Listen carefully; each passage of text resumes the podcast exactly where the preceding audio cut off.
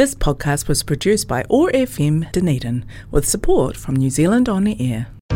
Recollections Radio. Monday morning tea time is now all about sharing memories with you, old and new, of life in Dunedin. Bringing you stories, interviews, and music from times past and inviting you to share your memories with us. Presented by Jill Bowie and Kay Mercer, the team behind Dunedin Public Library's Scattered Seeds Archive, thanks to generous funding by the New Zealand Libraries Partnership Project. Recollections Radio, Monday mornings at 11 on 105.4 FM and 1575 AM.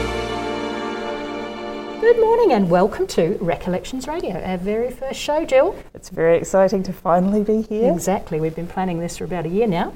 I'm Kay Mercer. And I'm Jill Bowie. And we're from Dunedin Public Libraries. We are the curators of the Dunedin Public Libraries Digital Archive Scattered Seeds. And we've been at the library for quite a while, haven't we? We have. A few years, a few quite decades. a long time. Yeah, um, but we're very latterly um, and very excitingly now able to work together on this wonderful project collecting the stories of Dunedin in our archive.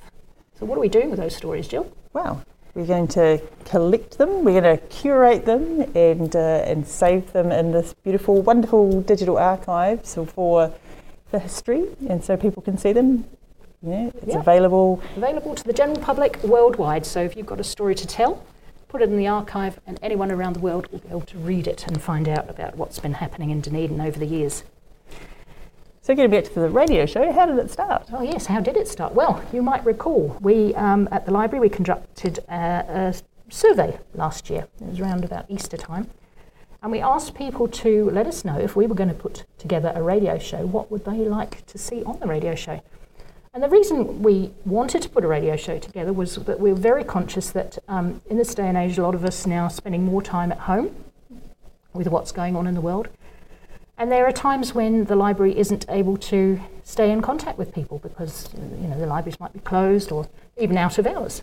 Um, and we wondered how we could communicate and keep in touch and maintain that contact with people who are primarily at home listening to the radio.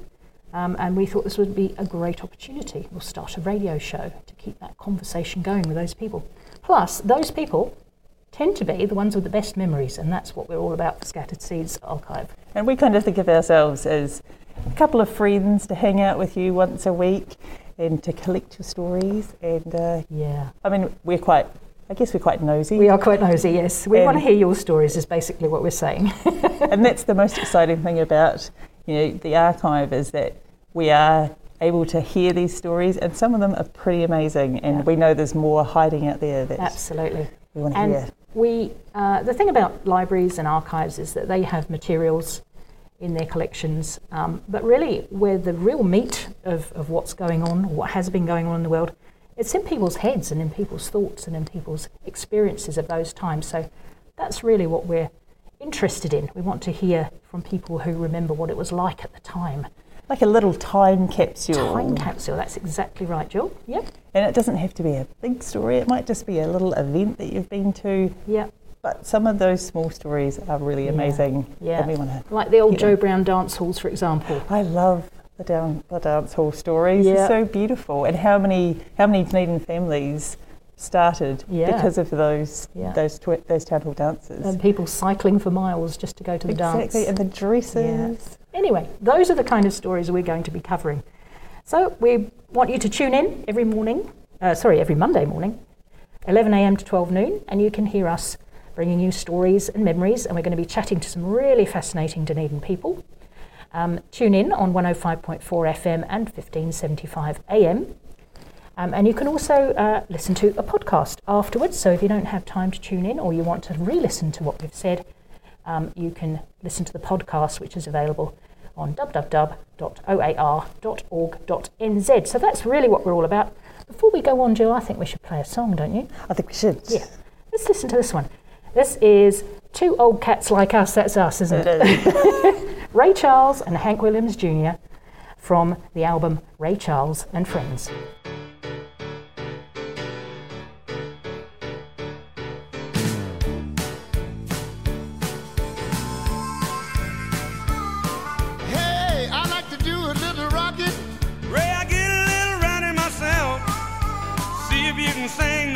apart, brother. Hank, I can if you give me some help.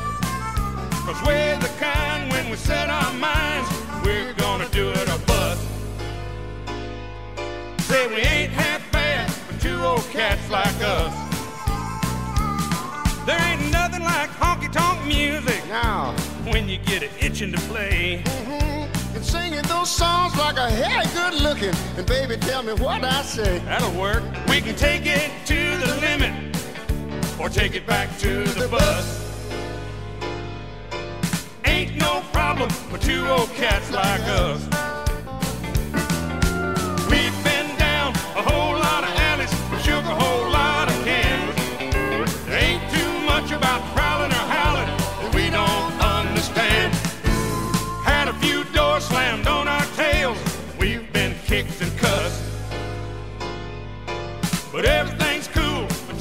Cats like us.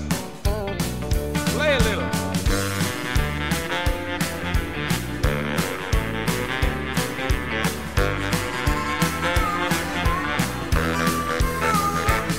Now this younger generation, Ray, is keeping us on our toes. That's right. Playing everything from western swing to that good old rock and roll. And here we are, smack dab in the middle, but I think we can adjust.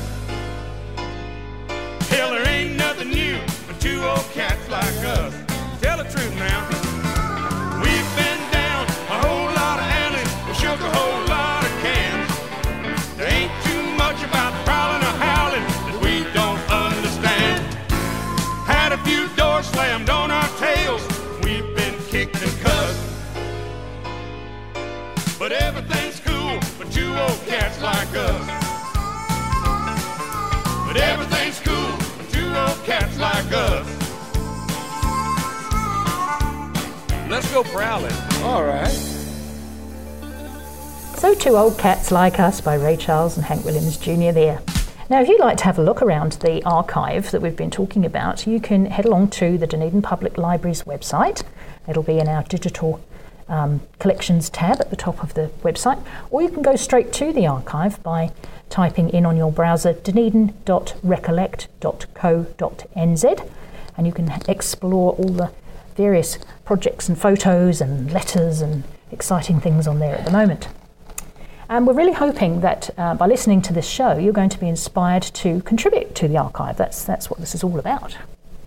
So, do you want to talk about the Save Our Stories project? Yes. So what we want to do is try and collect as many stories of uh, memories and uh, mementos of Dunedin and its history. And we want to make it as easy as possible for people to get in contact with us and tell, the, tell us their stories. So you can email us at library at dcc.gov.nz or you can give us a call on the library's phone number 03 474 3690. And so you can leave us a message and we'll arrange time to call you back and you can tell us your story. Uh, you can also, we're going to be setting up some wonderful recollection boxes. So you can Mm. Around the in libraries. Yep, pop into any library. and uh, you can just fill in a little card with your memory and post it in the box and just make sure that you leave your name and your contact details so we can get in contact with you and uh, follow up on your story and collect that story for you. Yep. And there's also a way you can actually contribute directly. You can go on to that recollection site that we, we just mentioned, um, and you'll see on there, on the uh, left hand side of the page, there's a button that you can click um, It's called Contribute. contribute. And so if you click on that button, uh, you just need to register as a, a user on the site, and then you can click on that contribute button and tell your story there. You Yeah. know, there's an option to upload photographs and documents as well, but if you Yeah. just want to put a little note in, and you can also, if you're looking at a particular photo, there's also uh, a, a contribute sign to the to the left of that photo as well, and so you can put a wee recollect recollection in bit of well. information about the photo. Yeah. Yeah, because really that's what we want. We don't just want photos randomly uploaded. What we'd like is the story behind that photo. So, ideally, who's in the photo, what they were doing at the time, um, and how it's sort of significant. So, um, yeah, that's that's the kind of thing we're looking for. It is. So it'd be really wonderful to be able to build that story together. Um, we've been talking to a really interesting um, gentleman, haven't we, Jill? Yes. Well, you have. I just uh, recently met with Richard Joseph, who's the president of the Cedars of Lebanon Club, and without the Cedars of Lebanon, we wouldn't have a digital archive. So we are so grateful to them, and it was really nice to catch up with him and just to learn more about the background to the archive. Well, let's hear what he had to say.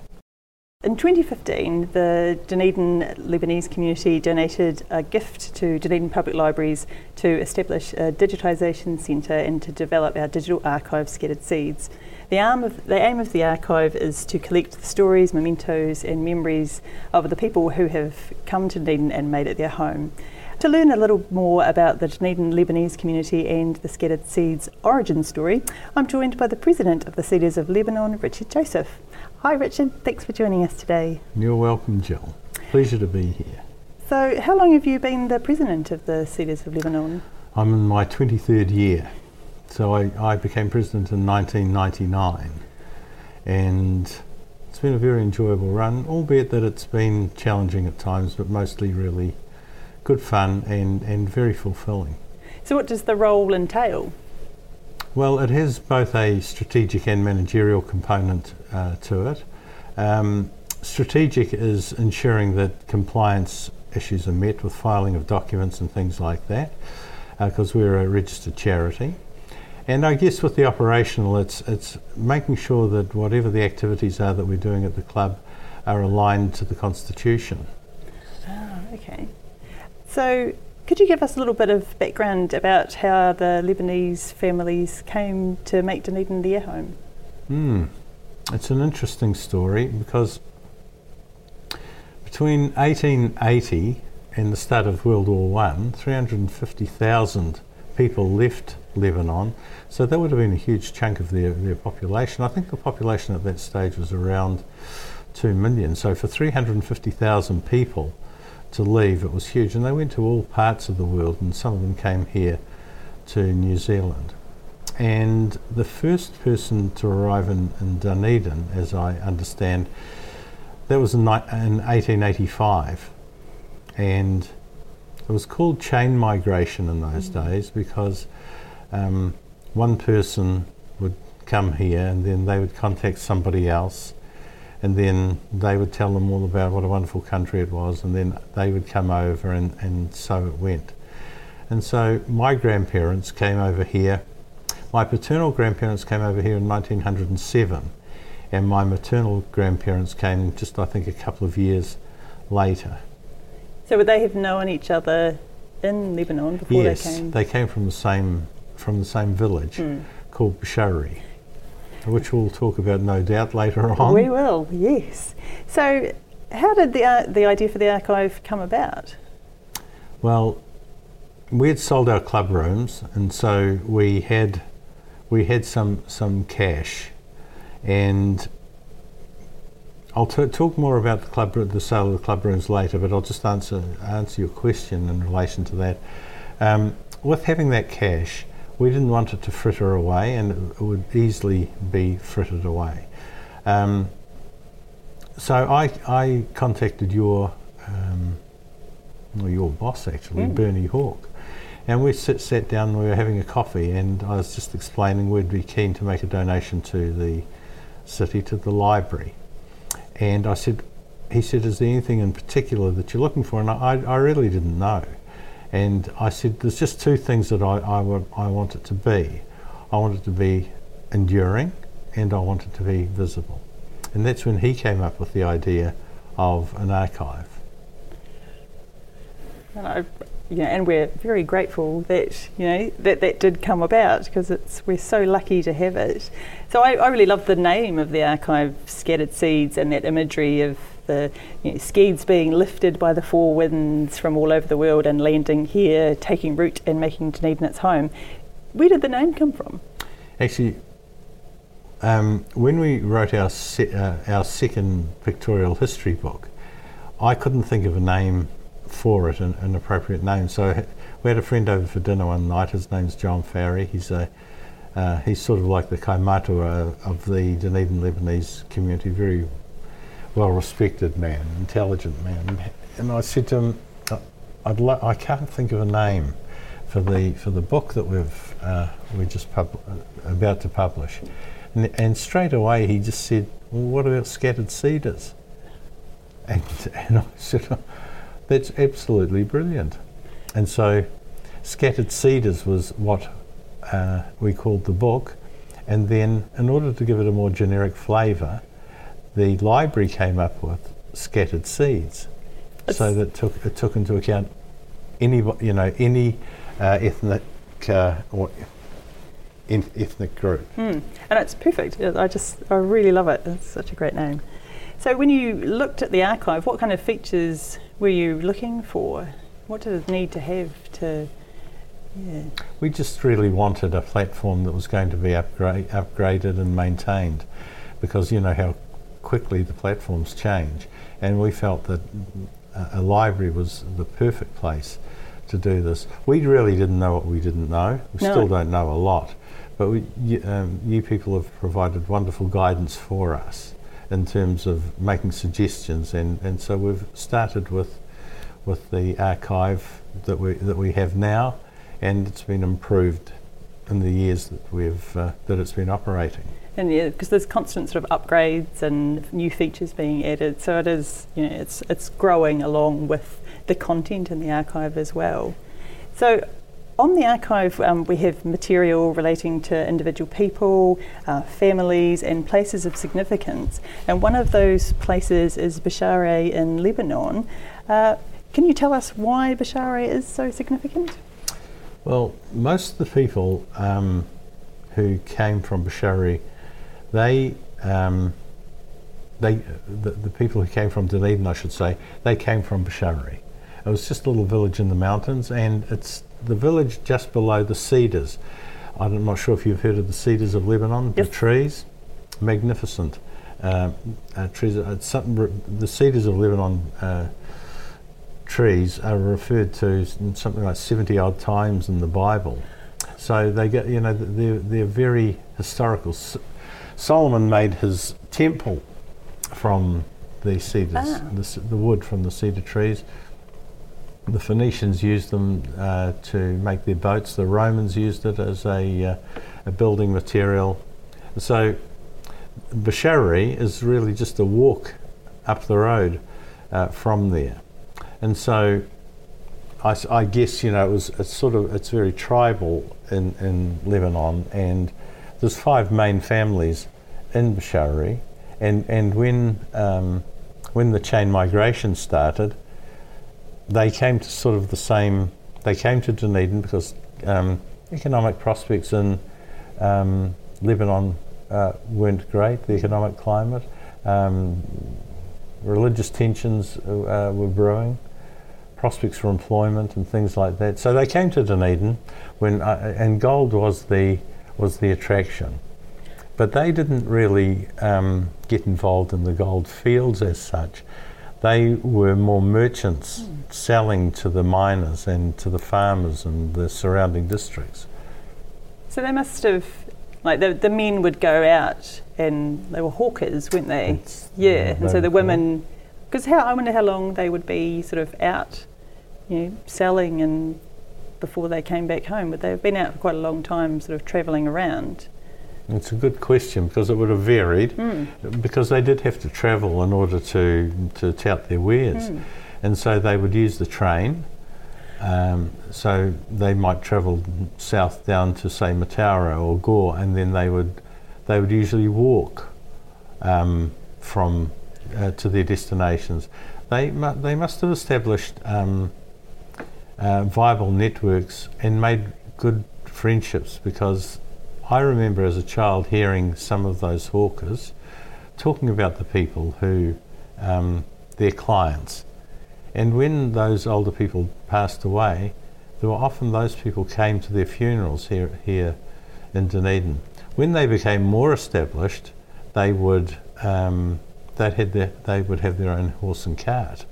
Because I've seen some photos of yeah people with their kind of you know carts, yeah, full of wares. Yes, and so in answer to your question, in order for it to make to make it worthwhile, they would have been away for weeks on end. Yeah, it must have been just such a hard life for some of the, the women kind of left, you know, to look after families. And but I suppose that was uh, those family connections would have been so important in that area of sort of Walker Street, which is now Carroll Street, would have been a really important place to share food and, and support each other, wouldn't it? Mm, absolutely, it was sort of like an enclave. Mm. Everybody knew everybody. They all lived within a close proximity of each other, and so the women had each other. And so, whilst you know, I, I for never for one moment would I would I um, try to di- dilute the effort that the women put in. It would have been huge. Well, the men couldn't have done it without them. But um, at least they had each other and they had their families around them, their children. I think it would have been really difficult for somebody whose whose uh, second language was English, Absolutely. and it would have been a very lonely existence because many of those people were very they were extroverted men and they loved company and and they'd come from societies that you know that readily celebrated Uh, and and mingled a lot socially and to find yourself sort of in a foreign country selling haberdashery to and having to walk mile upon mile every day and, and maybe you know with no luck so there were days that they didn't sell anything And I suppose, you know, you wouldn't be able to stop during the winter. You'd still have to be, you know, selling during times when it must have been extreme, you know, cold weather, and it would have been quite Yes. demoralising, I would Yes, say. Yes, yeah. yeah. Um, so in 1964, the Cedars of Lebanon Club bought a house on Stafford Street, which became their club rooms and a real focal point of the community. What was it like to spend time in that building?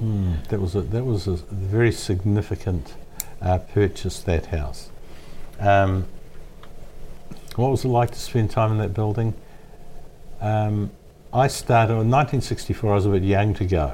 You had to sort of be around 18 or 20, but then they built a hall onto it, um, which, uh, and and they ran social events uh, from there, and it had a billiard table. They had a billiard room, and so we went. When I was younger, we were able to go and play billiards and darts and bowls and things like that. So it was a, it's very much a community club. Naturally, you'd expect it for, to have those sorts of things, but upstairs was sort of taboo. We, we weren't allowed to go upstairs oh. because that's where all the, the the men, the older men went to to play cards. Must have been a great, lively space, though. It was, and on the Sunday night it was just thronging, you know, and a Friday night with people coming in. And my father used to say um, he'd, he'd finish his dinner early on a Sunday night so that you could get down to the club to get a, a, a seat at the card table. Um, they had about, uh, there was one, two, three, four, four rooms upstairs with proper card uh, tables, and they really enjoyed themselves. It was somewhere where they could go and they could be themselves.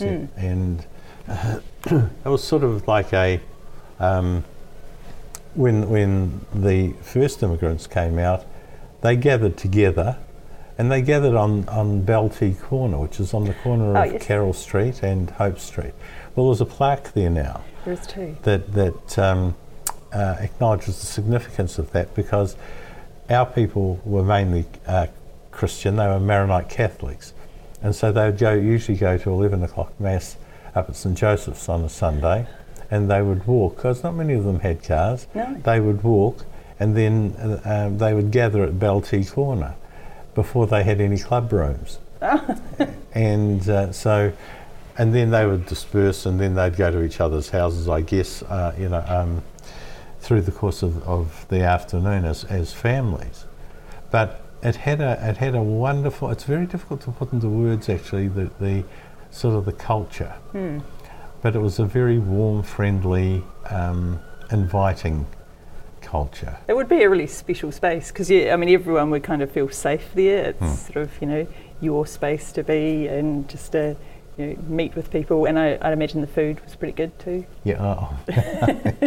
yes. Yeah. The food. Um, well, uh, w- the men can't take much credit for that. Although some of the some of the uh, Leb- Lebanese men who came from Lebanon, they were very good. Cook- they were very good cooks. But the women generally did did most of the cooking. So in 2011, um, you held a celebration here in Dunedin for the Lebanese community called The Gathering. And so we've got photos and a program and a video and other pieces of ephemera relating to that event. So what were the celebrations like? That was probably the highlight of, not probably, that was the highlight of, of my presidency, was um, helping to put that together. We had a, um, uh, a project manager, Kerry Buchan, uh, working with us, and she was absolutely wonderful. She's very, she's a very creative woman, uh, very um, high energy, full of ideas. Um, she, I can't speak highly enough of her. Um, because I'm quite the opposite. I'm more of a thinker, and and she would suggest these things, and and she would um, persevere with the sort of the time that it took to uh, get anything done. But to cut a long story short, it was a fabulous celebration. People came from all over the globe That's what I to thought. attend that, and there are a lot of people. It's ama- It was really interesting afterwards, and I'm talking about days and weeks after it. That people said, "Would you put on another one?" And we said that was it. It was sort of like a final hurrah Yes. in, in, in many ways, and and it was. People said to me, "So why did you? Why are you having this gathering?" And I said, "Well, you know, the with globalization, um, it brings multiculturalism, assimilation, and, and a blending of, of cultures. And due to the integration of the Lebanese and Kiwi cultures and the geographical spread that occurred over the last 30 to 40 years, the Lebanese community in Dunedin is, was, is now less defined and less structured than in years gone by. So when I was growing up, everybody knew everybody. They knew each other's children. They would take food to each other's homes, and there were still uh, people, originals who came over from Lebanon. The older people were still living in the community, and it was dissipating. Uh, just the same way, you know, with any assimilation, that's that's what happens, and and it's a good thing. But you lose, you you tend to lose. Um, those the intimate factors associated with that. And so the reason for the for the gathering was, was that, and it was to celebrate our, our culture and our, our identity, but moreover, it was designed to celebrate a bygone era. So one of the, the many highlights of the gathering was the, the dedication of one of my favourite places in the city, so the beautiful Cedars of Lebanon Grove at the Dunedin Botani- Botanic Garden, which features the 900 kilogram bronze cedar cone sculpted by Bryn Jones. Uh, where did the idea for the grove begin? Well, initially it was just going to be the planting of a cedar tree, a, a proper cedar tree, cedar Liban- Libani. Um, and if we go back a step from that, um, we spoke to Alan Matchett and, and Mick, um, uh, Mick Field and uh, oh, oh, who was it? His name's gone out right out of my mind. Um, we spoke to, to, to, to them and we started looking for somewhere where we could plant a cedar. And it sort of grew from there as we were walking around. And Alan came across this place not far from the Mediterranean garden, which was fitting. And he said, and there was a big silver cedar there. And he said, There's space here for us to be able to do something.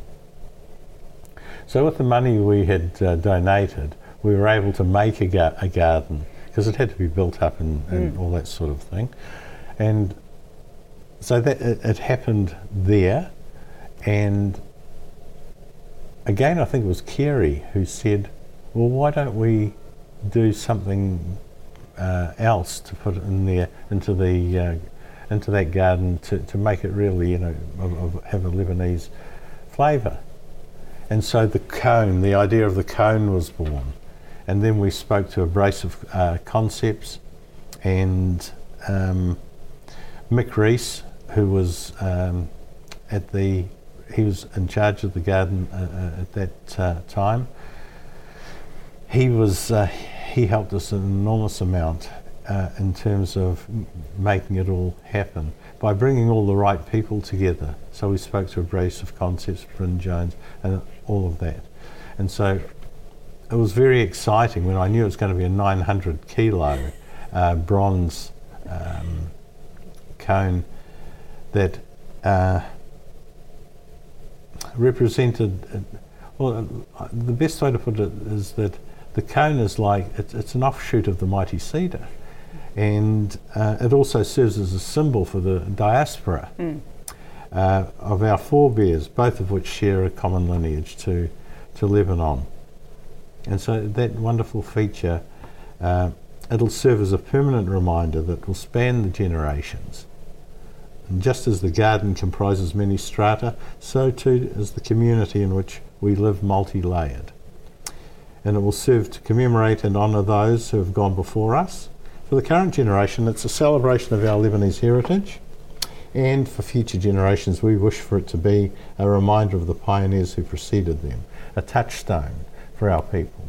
It's interesting that you say it's one of your favourite I love places. it. It's when I need, need a little quiet space and just to sit and to read a book in the sun. That's where I go. I mean, you must be really proud to to know that you know that gift to the city is, is so special. It must be really nice to to be there and spend time there. Mm, I'm, I'm like you, Jill. I find it very spiritual. Yeah, I love it. And uh, Alan Matchett was telling me it's one of the most visited uh, um, attractions in the garden. No, I'm not surprised. It's just such a lovely space to be. Mm. Um, so the writer Khalil Gibran was born in Bsharri in 1883, and one of his famous quotes is "Remembrance is a form of meeting." Would that be a good way to kind of encapsulate the spirit of the archive? Oh, very much so. It's all about memory, isn't it? Mm. And that's all we had because um, when we sold our, our club rooms, um, we could have come and gone as a people and, and nobody even knew because there were no legacies. So we had to sort of reinvent ourselves uh, um, when the club rooms were sold because for a lot of people they felt as though they'd lost their identity, they'd lost their raison d'etre, their, their reason for being. And so that's when we thought, well, clubs at that time globally were sort of, you know, they were folding all over the place and just sort of disappearing. We didn't want to fizzle out, and so we thought, well, the spirit of the Lebanese community isn't in bricks and mortar; it's in our, it's in the it's in the people, and so we decided that um, we would want to leave some reminders around the city, and the cone, of course, is that. The digital um, centre is a reminder and the plaques that we have around the the streets, those, those um, and a number of other things that we've done. People will know that we've been here and made a significant contribution to the city. I'm not talking about financially. I'm talking about culturally and professionally and business-wise, because as you know, we've been here for a long time now, and most of the Lebanese people are traders. They've been in business in the, all of the professions and uh, over the years and been and been successful. So we didn't want to just sort of allow all of that to sort of disappear. And the one good thing about a digital archive is that you can visit that archive from anywhere in the world. So, Mm. you know, it is a, a really good sort of legacy. Oh, well, Richard, um, thank you for chatting with me today. Um, we're so grateful to the Dunedin Lebanese community for their generous donation and their friendship. Scattered Seeds is a beautiful gift to the city and will leave a great legacy for future generations. Thank you. Well, Thank you, Jill. And we're also very grateful to the City of Dunedin for allowing us to, to um, occupy that space in the Botanic Garden and have a digitisation centre here, and for the wonderful care you take of us, and you in particular, with, the, uh, with, our, um, with the Archive Centre. It's a real, it's a real honour. Thank you, Richard.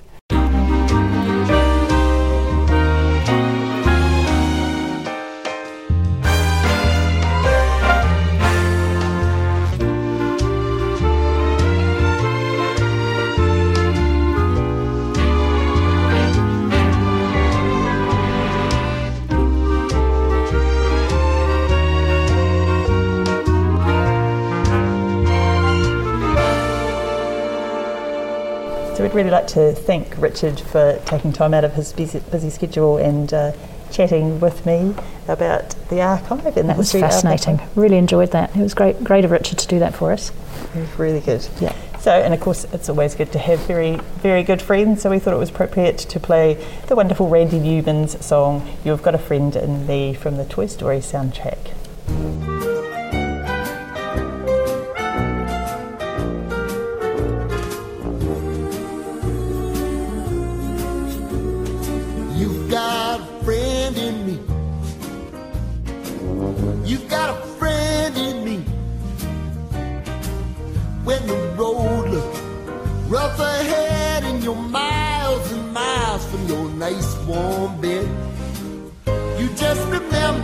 Your old past said. Boy, you got a friend in me. Yeah, you got a friend in me.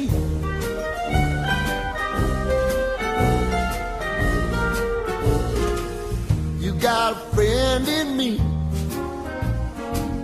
You got a friend in me. You got trouble, and I got 'em too. There isn't anything I wouldn't together, see it through, cause you got a friend in me. You got a friend in me. Some other folks might be a little bit smarter than I am, big and stronger too. Maybe, but none of them will ever love you the way I do. It's me and you, boy, as the years go by, our friendship will never die. You're gonna see it's our destiny. You got a friend in me. You got a friend in me. You got a friend in me.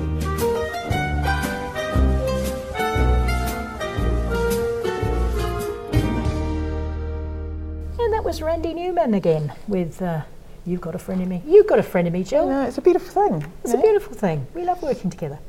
And uh, what's more, we're going to be hitting the road soon, are we not? Oh, it's going to be great. We're going to take our mobile digitisation unit out to meet the people. Oh, it makes us sound very, very, uh, you know, like, you know, some kind of hit squad, doesn't it? We're going out on the road. And we're coming to uh, libraries across the city. We're going to volunteer libraries, town museums, community halls. And a bit like the Antiques Roadshow, you'll be able to bring your photos and your memories and your letters, your um, memorabilia, tickets, programs, things you've got stored away that uh, remind you of things that you've been to and you've done. And, and like the Antiques Roadshow, we can assess them and we can hit, put them through our scanners and upload them directly to the Scattered Seeds archive. And we don't take your precious belongings from you, we only scan them. We just take a copy of them and we give them back to you. So we're not trying to take anything away from you, we just want those memories.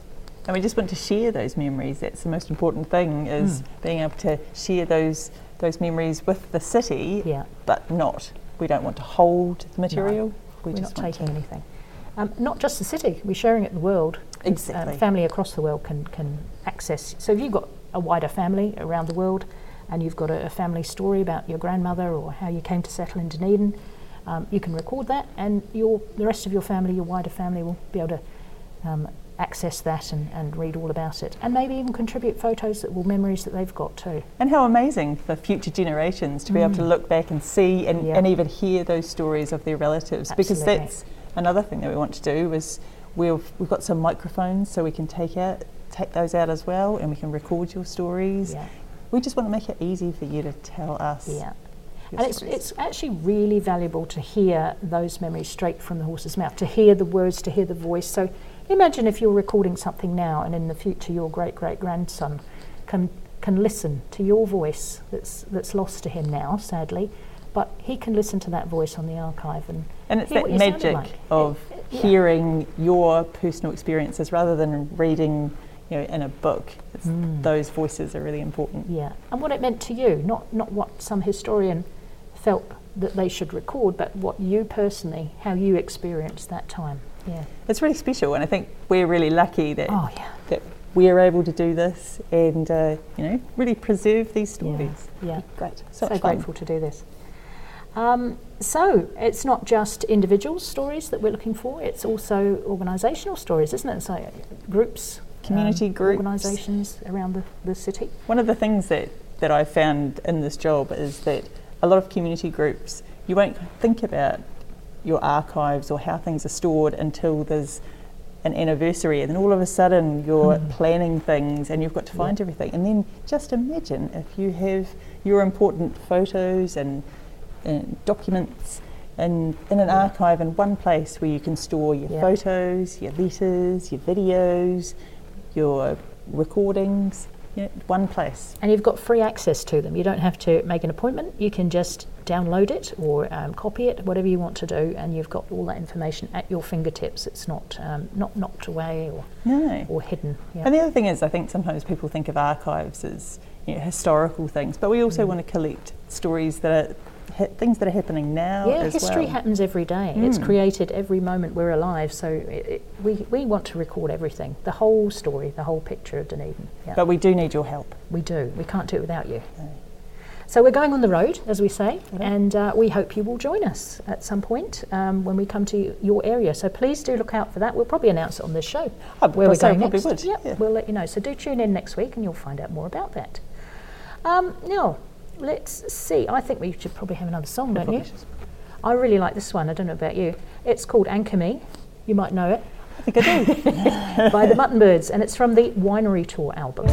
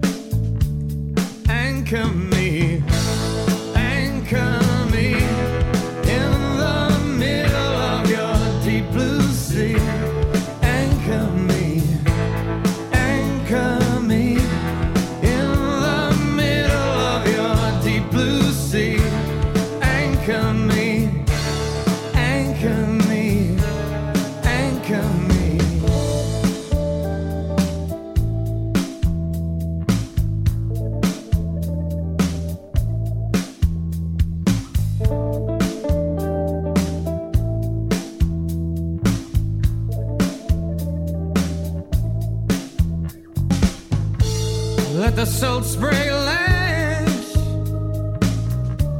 the shivering skin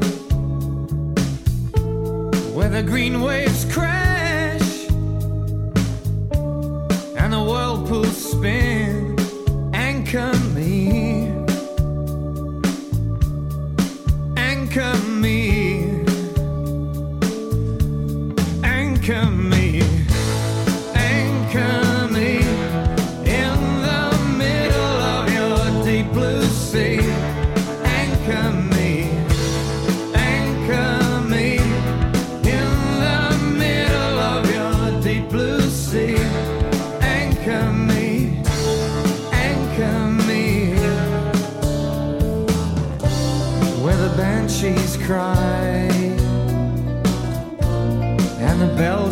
Sound.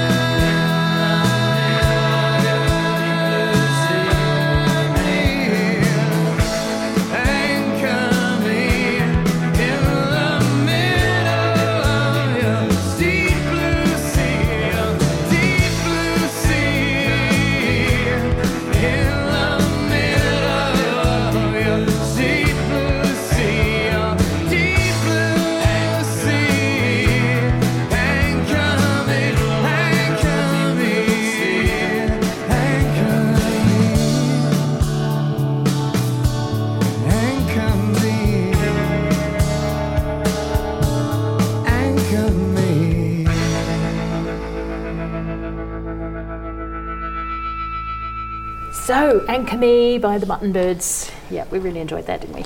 Yeah. Great track. And just uh, as an example of the sort of things that um, we're looking at, we, we were saying how we're not just looking at ancient history, we're looking at recent history, is um, we've been collecting images and stories about the COVID pandemic, how people have coped with it, what they've been doing, um, particularly during that uh, hard lockdown in 2020. You know, how, what, how, did, how did it really affect the people of Dunedin?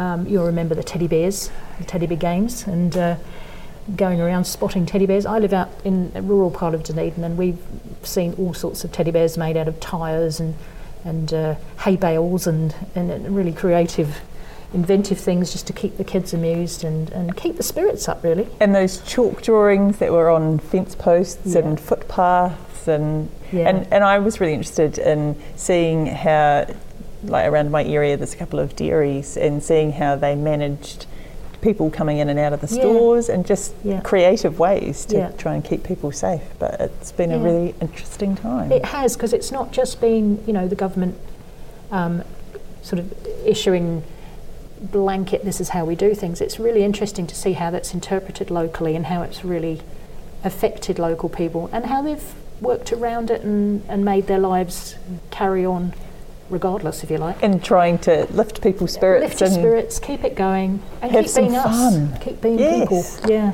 Um, so you know, we're really interested in, in hearing how you dealt with the pandemic and how you've coped with being at home for extended periods of time. What games did you play? Um, you know, we did. I did uh, a lockdown quiz with my family in the UK, for example.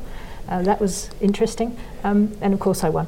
Oh well of course. Of course, but that kind of thing, you know, we really um, enjoy hearing about that. Um, um, another interesting project that we're working on, which kind of juxtapositions with that, is the uh, polio project, isn't it, Jill? Well, and one of the th- I heard an interview with um, a woman last year talking about uh, the polio epidemic in the Yeah. in the fifties, Yeah. and because we talk about these times as being unprecedented times, but actually they Yeah. weren't. You know, There's a they lot were. of parallels, isn't there? it's quite Yeah. amazing actually, and I, you know, I didn't know much about it, and so Mm. I'm fascinated to find out more and just what it was like in those times, waiting, not knowing you know, what Mm. was happening, you know, how you were going to contract this thing if you were going to, and what would happen if you do, and that fear. And an interesting thing about that lady's interview was unlike today, where we've got the internet and social media where we know everything the second it happens, in those days they, they really relied on the radio for their information.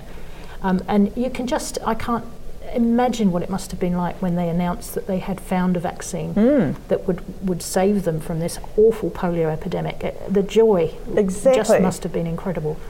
Um, and, and there will be people, it's in living memory for a lot of people out there in Dunedin, and we'd really love to hear how, um, you know, what your experiences are. You must, so many people were affected by it, there must be people out there who have a story to tell about that particular era. And it's a great opportunity to, you know, to collect those stories now and be able to compare Mm. Yeah. the times and And I think that's really useful for people today to see what it was like for people back in the 50s and actually, oh, hang on a minute, you know, they have been here before.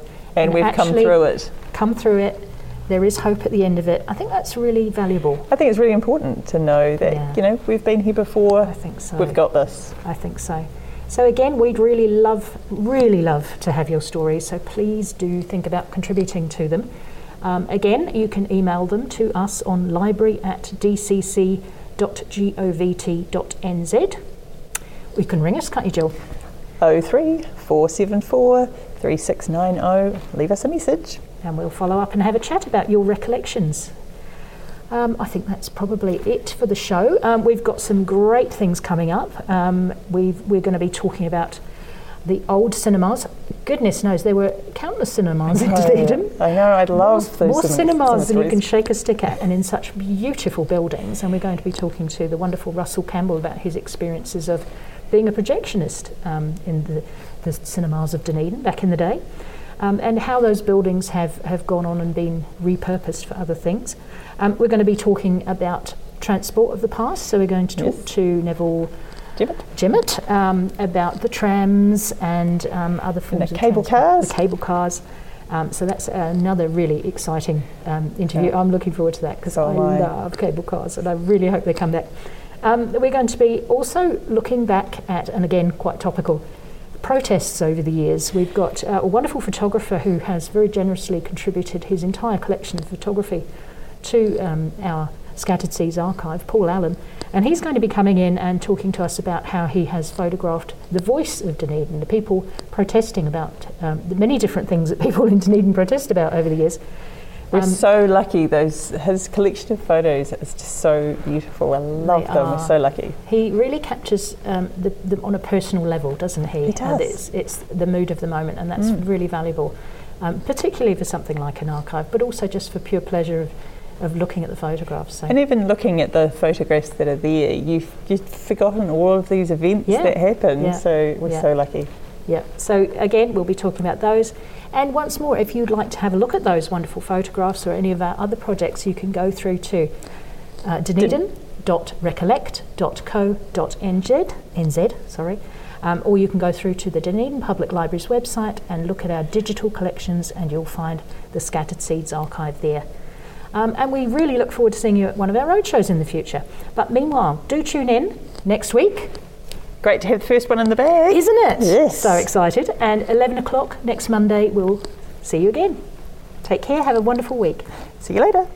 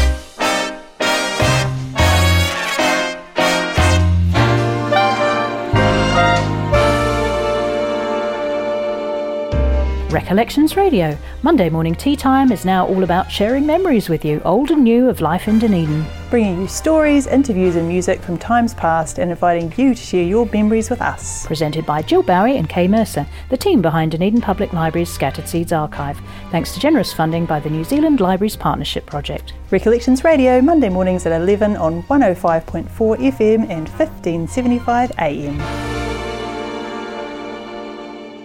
This podcast was produced by OAR FM Dunedin with support from New Zealand On Air.